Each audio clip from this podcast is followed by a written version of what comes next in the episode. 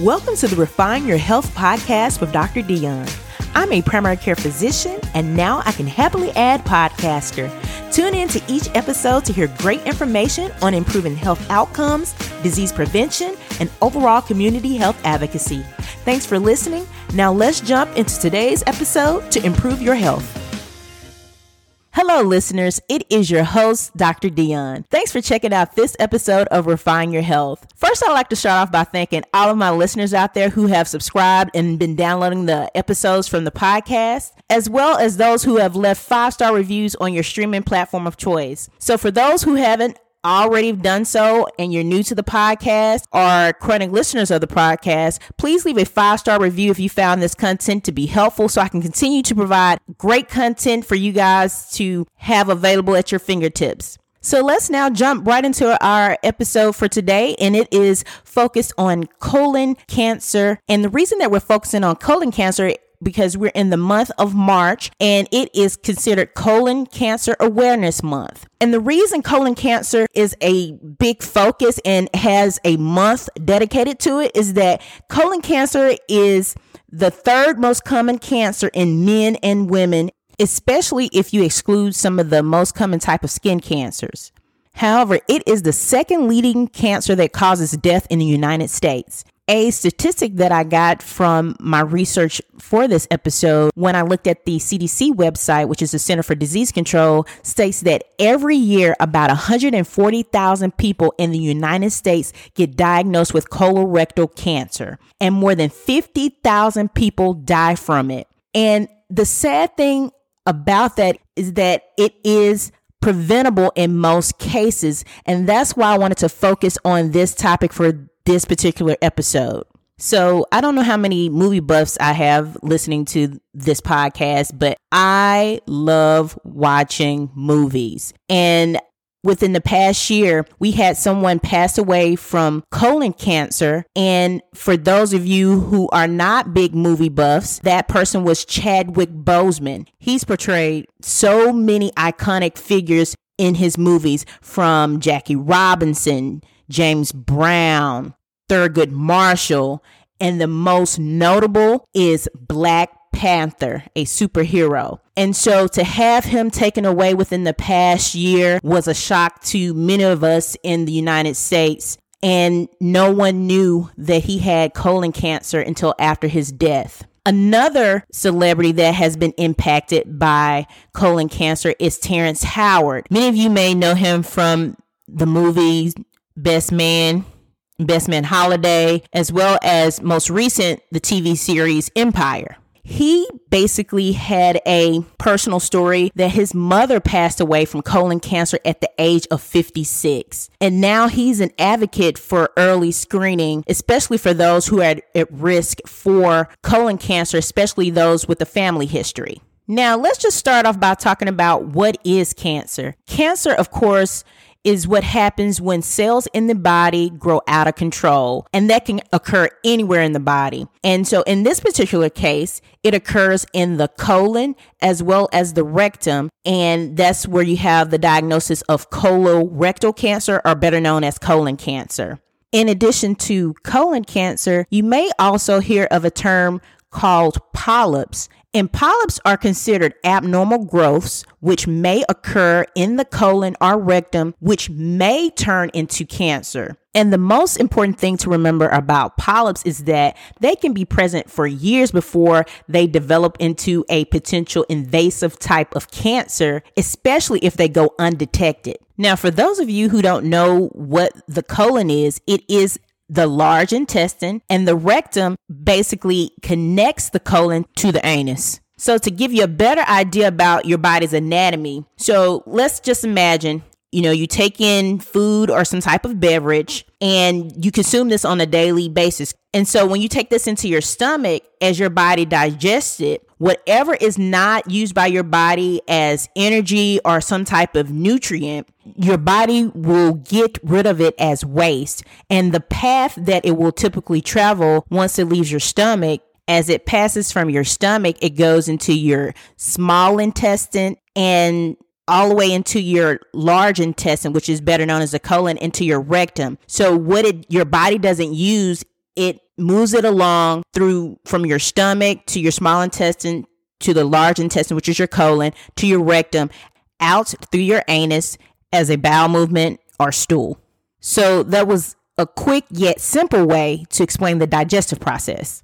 Now that we've gotten the fun part out of the way, talking about your stools. However, I know some of you probably tuned into this episode like, I did not want to hear about my bowel movements or stools, but it's very important, especially when it comes to talking about signs and symptoms. So don't get disgusted yet, still hang in there, but we'll definitely have to come back and revisit that topic, especially later in this episode. So now let's jump into who is at risk for developing colon cancer. So there are many factors that play a role. And one of them is just something that we don't have any control over. Of course, is getting older. And it's found that 90% of the cases of colorectal cancer occur in individuals 50 years or older. So aging plays a major role. Another risk factor is having an inflammatory bowel disease such as Crohn's disease or ulcerative colitis. Another risk is personal or family history of colorectal cancer or colorectal polyps. An additional risk factor that we pretty much don't have any control over is having a genetic syndrome such as Lynch syndrome or familial adenomatous polyposis, better known as FAP. Some of the other risk factors that we do have a role in controlling, and these are lifestyle factors that may increase our risk potentially of developing colorectal cancer. One is lack of regular exercise. Two is diet low in fruit and vegetables. Three, a diet low in fiber and high fat diet, or a diet high in processed meats. Being overweight and obese is another risk factor. Increased alcohol consumption, as well as tobacco use.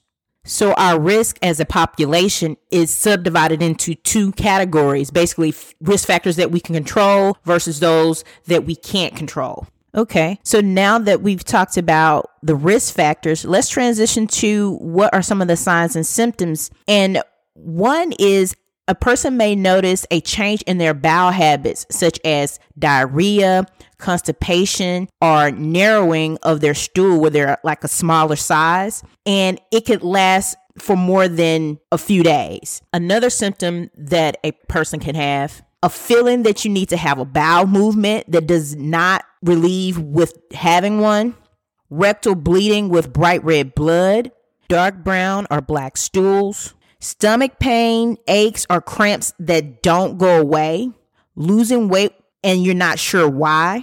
Also, some type of weakness and fatigue. So like I mentioned previously at the beginning of the episode, of course, a lot of people don't like talking about their stools, but as you can see, a lot of the symptoms that you need to be looking out for as far as potential concerns that you need to have addressed with your primary care doctor is related to your stools. And you'll be surprised how many people actually do not look at their stools when they have bowel movements. So it's very important to make sure that you get comfortable with those things. I know it's not glamorous, but it's very important because that's something that's a part of your health as well.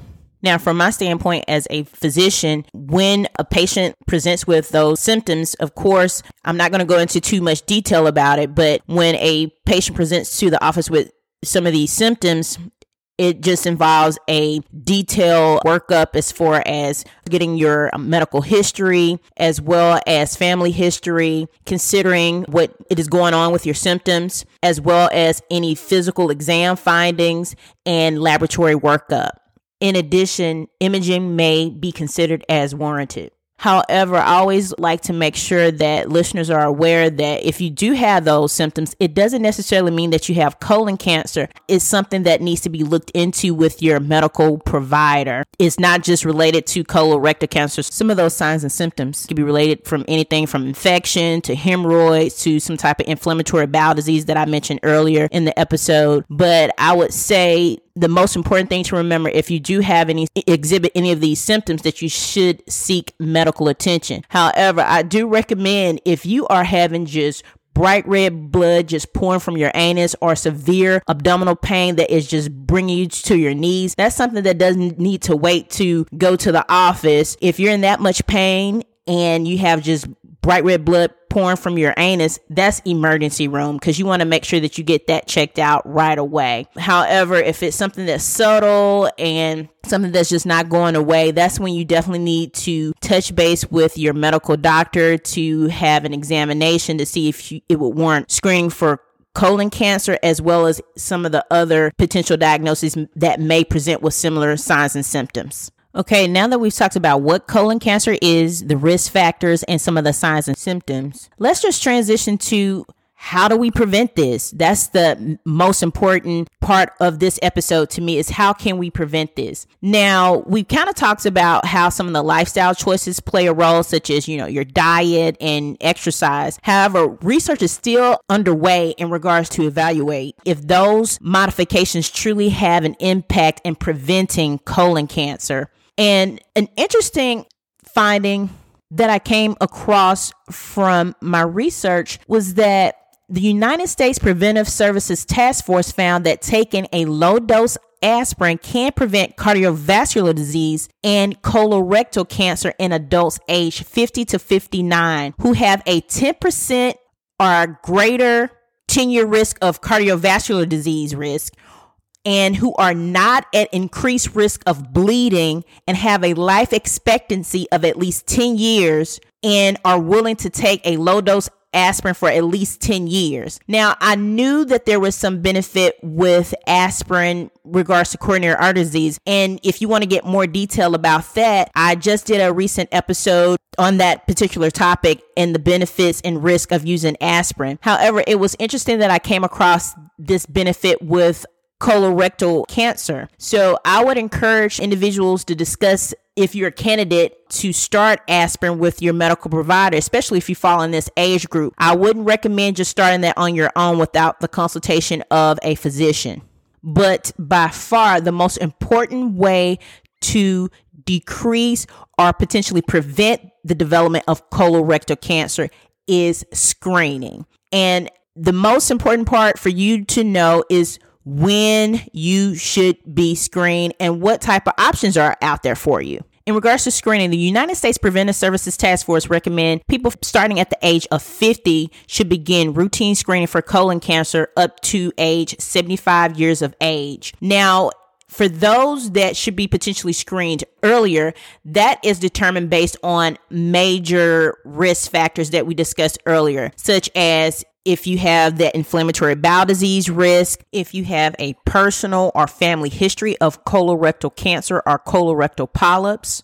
In addition, people who have that genetic syndrome history that I mentioned earlier, such as the Lynch syndrome or the familial adenomatous polyposis, are better known as FAP. Those cases should definitely be discussed with your primary care provider. If you have a history, personal or family history of colon cancer or polyp history risk, as well as if you have any of those inflammatory bowel or genetic diagnoses, to determine if you need to be screened sooner. Now, the United States Preventive Services Task Force recommends that screening be discontinued after age of 75. However, continued screening is individualized beyond this age based on medical history, as well as potential risk factors, abnormal screenings in the past, as well as benefit versus risk of treatment beyond the age of 75 years of age, plus life expectancy.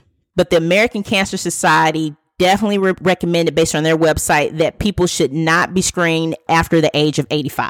Another interesting fact that came out latter part of 2020 is that they were going to adjust the screening guidelines. And this has been adjusted based on the American Cancer Society website, and that they've decreased the screening from the age starting at 50 to age 45. This has not been implemented yet across the board, as I mentioned, especially with the United States Preventive Services Task Force, but many in the medical community anticipate that this is the case, that it will change eventually to decrease down to that 45 years of age to begin screening, as the American Cancer Society has noted on their website, because experts believe by lowering the screening age to age 45 that many more lives can be saved. as I mentioned earlier in the episode, Chadwick Boseman passed away from colon cancer, and he was only 43 years of age. Now, he was a very private individual, so I don't know if there was some type of family history of colon cancer or some personal medical history, risk factors, or if he had some genetic risk factors, things of that nature. But by lowering the age to initiate screening, we hope to decrease the number of lives lost from this preventable disease of colon cancer. So now, what are the options for screening for colon cancer? There are three major tests that are used to look at your stool or bowel movement. And some of you may have already undergone screening. And those of you who have not, this is something that is familiar to a lot of people. But there are three stool tests that are available that you can assess for risk of colon cancer. One is called the stool test / guaiac fecal occult blood test, which is basically where you send a patient home with a kit, and they take samples from three different bowel movements, and they smear it on this card, and they send it back to the medical office where it's tested to see if there's any blood in there. And this is something that's repeated once a year, especially if it's normal. Another stool test that is similar to the guaiac fecal occult blood test is the fecal immunochemical test, better known as FIT or FIT. And it's done the same way as the previous guaiac fecal occult blood test, and you sent home with a kit, and you do the smear, and you send it back into the lab where it's tested. Now, another additional test is the FIT DNA test, and that's where you collect an entire bowel movement, and that's checked for cancer cells, and that is basically sent into the lab once you're able to provide a sample. And most of you may be familiar with this type of test, and that's called Coligar. You've probably seen commercials for it, and that is the third type of stool test. Now, these tests typically are not recommended if you have inflammatory bowel disease, personal or family history of cancer or polyps and adenomas. So based on the three stool tests discussed, the FIT DNA test is the only test, especially if it is normal, that you can repeat every 5 years. However, the other two you need to repeat once a year if they are negative or normal. I always like to remind patients, especially when it comes to the stool screening test, if you have not used those particular kits or been screened with the stool studies before in the past, and you're not familiar with how to provide a sample, please don't feel embarrassed by asking your physician or the lab that sent you the kit about how you are supposed to collect the sample to make sure that we get the appropriate amount of sample needed to provide for accurate screening. Now, the other screening tools used for colorectal screening, they allow for visual or structural examination of the colon and rectum. And these screening tools are often performed by a gastroenterologist and with the assistance of an imaging center for one of the screening studies. And one of the screening procedures is called flexible sigmoidoscopy, which is done every 5 years if it's normal, or every 10 years, especially if you add a stool study with that particular procedure. Another screening test that is familiar to most people is called a colonoscopy. Now, this test is done every 10 years, especially if it's negative. And lastly, there's a new test that's on the block called the virtual colonoscopy. And that basically is a test where there's x-rays and computer is used to produce images on a computer screen for a physician to analyze. And that's done every 5 years of the entire colon, only if your test is negative, or shall I say normal. Also, I just want to make sure whether you have to undergo the flexible sigmoidoscopy or the colonoscopy or virtual colonoscopy is that you will have to undergo a bowel prep process, typically 2 to 3 days prior to the actual procedure. And that includes making adjustments in your diet, transitioning to clear liquids, as well as consuming a particular prescription liquid to help clean out your bowels and prep for the procedure by the specialist so that they'll be able to get good views of the colon without stool being in the colon and rectum to prevent them from missing a particular mass or some abnormality in your colon or rectum. So it's very important when you are a candidate for such procedures that you do complete the bowel prep so you will not have to go through that procedure again. I've heard of people having to go back because they did not do the bowel prep appropriately and they weren't completely cleaned out because they could not get good views of the colon and rectum with the scope. You definitely don't want to have to go through that bowel prep process more than once within a short period of time just because you weren't compliant with the initial bowel prep for the procedure. Now that we've talked about the two major categories of screening for colon cancer, let's talk about if there are abnormalities or if a test comes back positive or a concern for something. So in regards to the stool studies, if they come back positive with screening, then most likely, it'll be recommended that you see a specialist to undergo one of the other procedures that we talked about to actually get a visualization of the colon with the colonoscopy or the virtual colonoscopy. Now, in regards to the actual procedures that individuals may undergo for screening, such as the colonoscopy or the flexible sigmoid or the virtual colonoscopy. Let's say if you had the flexible sigmoidoscopy and something came back abnormal, they may actually recommend that you do the complete colonoscopy if something came back concerning. Now, if you had an abnormal colonoscopy, such as they may find a mass or something like a polyp, they will actually try to biopsy that, send it off to determine if there are cancer cells. Are precancerous cells.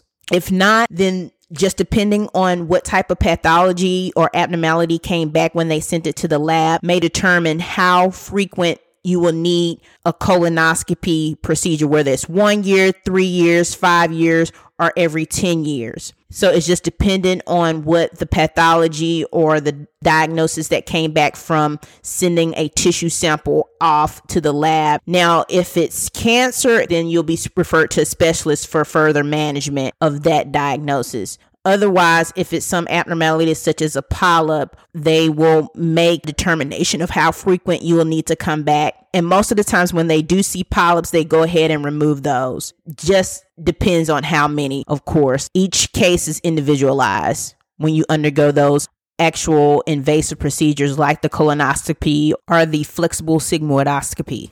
I often get questions about what determines if you're a candidate for the stool study versus the more invasive procedures such as like the colonoscopy and other similar procedures. It just depends on your personal history as well as if you're low risk for cancer versus a more higher risk if you are positive for any of the risk factors that we discussed during this episode. Also, other factors that may be in place determining whether you're if you're able to undergo certain invasive procedure. So that may determine you initially starting off with a stool study or the virtual colonoscopy instead of going straight to a more invasive procedure such as the colonoscopy or similar procedure.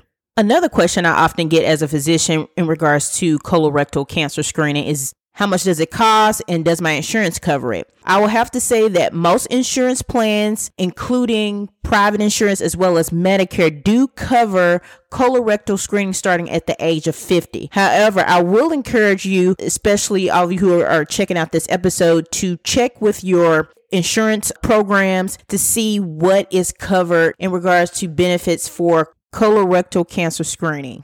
Now, why do we spend so much time on discussing the screening and the prevention? Because when I did research on this topic and seeing that colon cancer is such a preventable disease, is that in 2018, based on the CDC website, is that many adults have not been screened as recommended. And groups who are less likely to be screened include men, Hispanics, American Indians, Alaskan Natives, people aged 50 to 64 years old, and those who do not live in cities, and those with lower education and income levels. And the main reason that I mention those is because if you have lower screening rates, then you're going to have higher individuals that are at risk for developing colon cancer and possibly passing away from this disease, which is so preventable in most cases.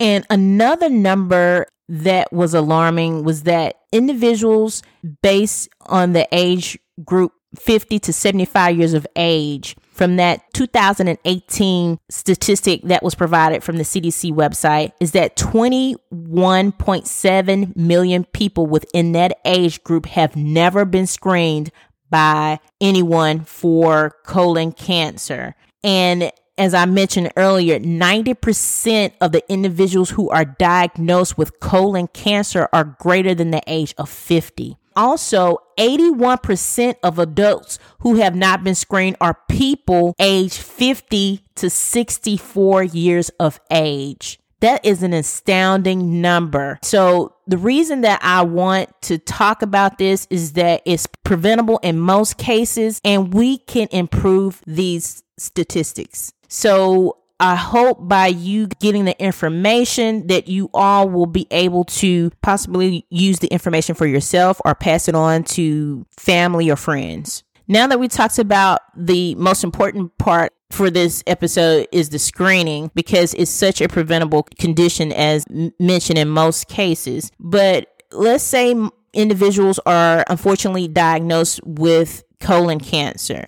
I don't want individuals to think that it's an automatic death sentence. There's such new research out there in the management of colorectal cancer, and science has come a long way over the many years. And if you have the unfortunate diagnosis of colon cancer, I want to ensure that you guys stay hopeful in that there are specialists out there, such as the gastroenterologist, which is the stomach specialist, the oncologist, which is the cancer specialist, and the surgeons that are out there that manage such diagnoses. And there are different treatments that are available for individuals who are diagnosed with colon cancer. It's a little bit too extensive to get into for this episode. However, there are ways to manage colorectal cancer. Like I said, and a lot of it depends on the staging. So I mentioned this in some of my previous episodes when I've talked about breast cancer as well as prostate cancer. Cancer is treated on how it is staged. So if it's stage 0 or in that lower level or in a higher level, let's say stage 4.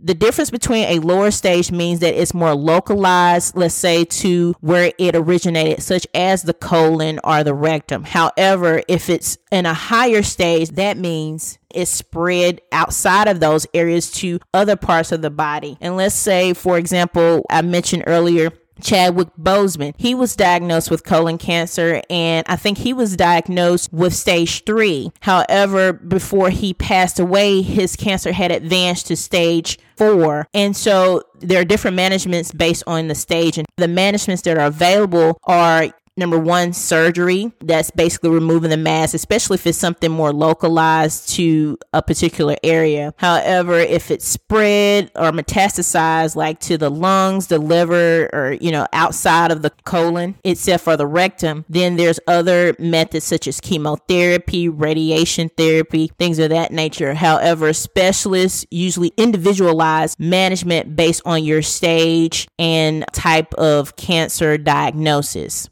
I want everyone to remember that the most important thing to do is to prevent individuals from developing colon cancer by proper screening, as well as making sure that if you exhibit signs and symptoms, that you take time out to discuss that with your medical doctor.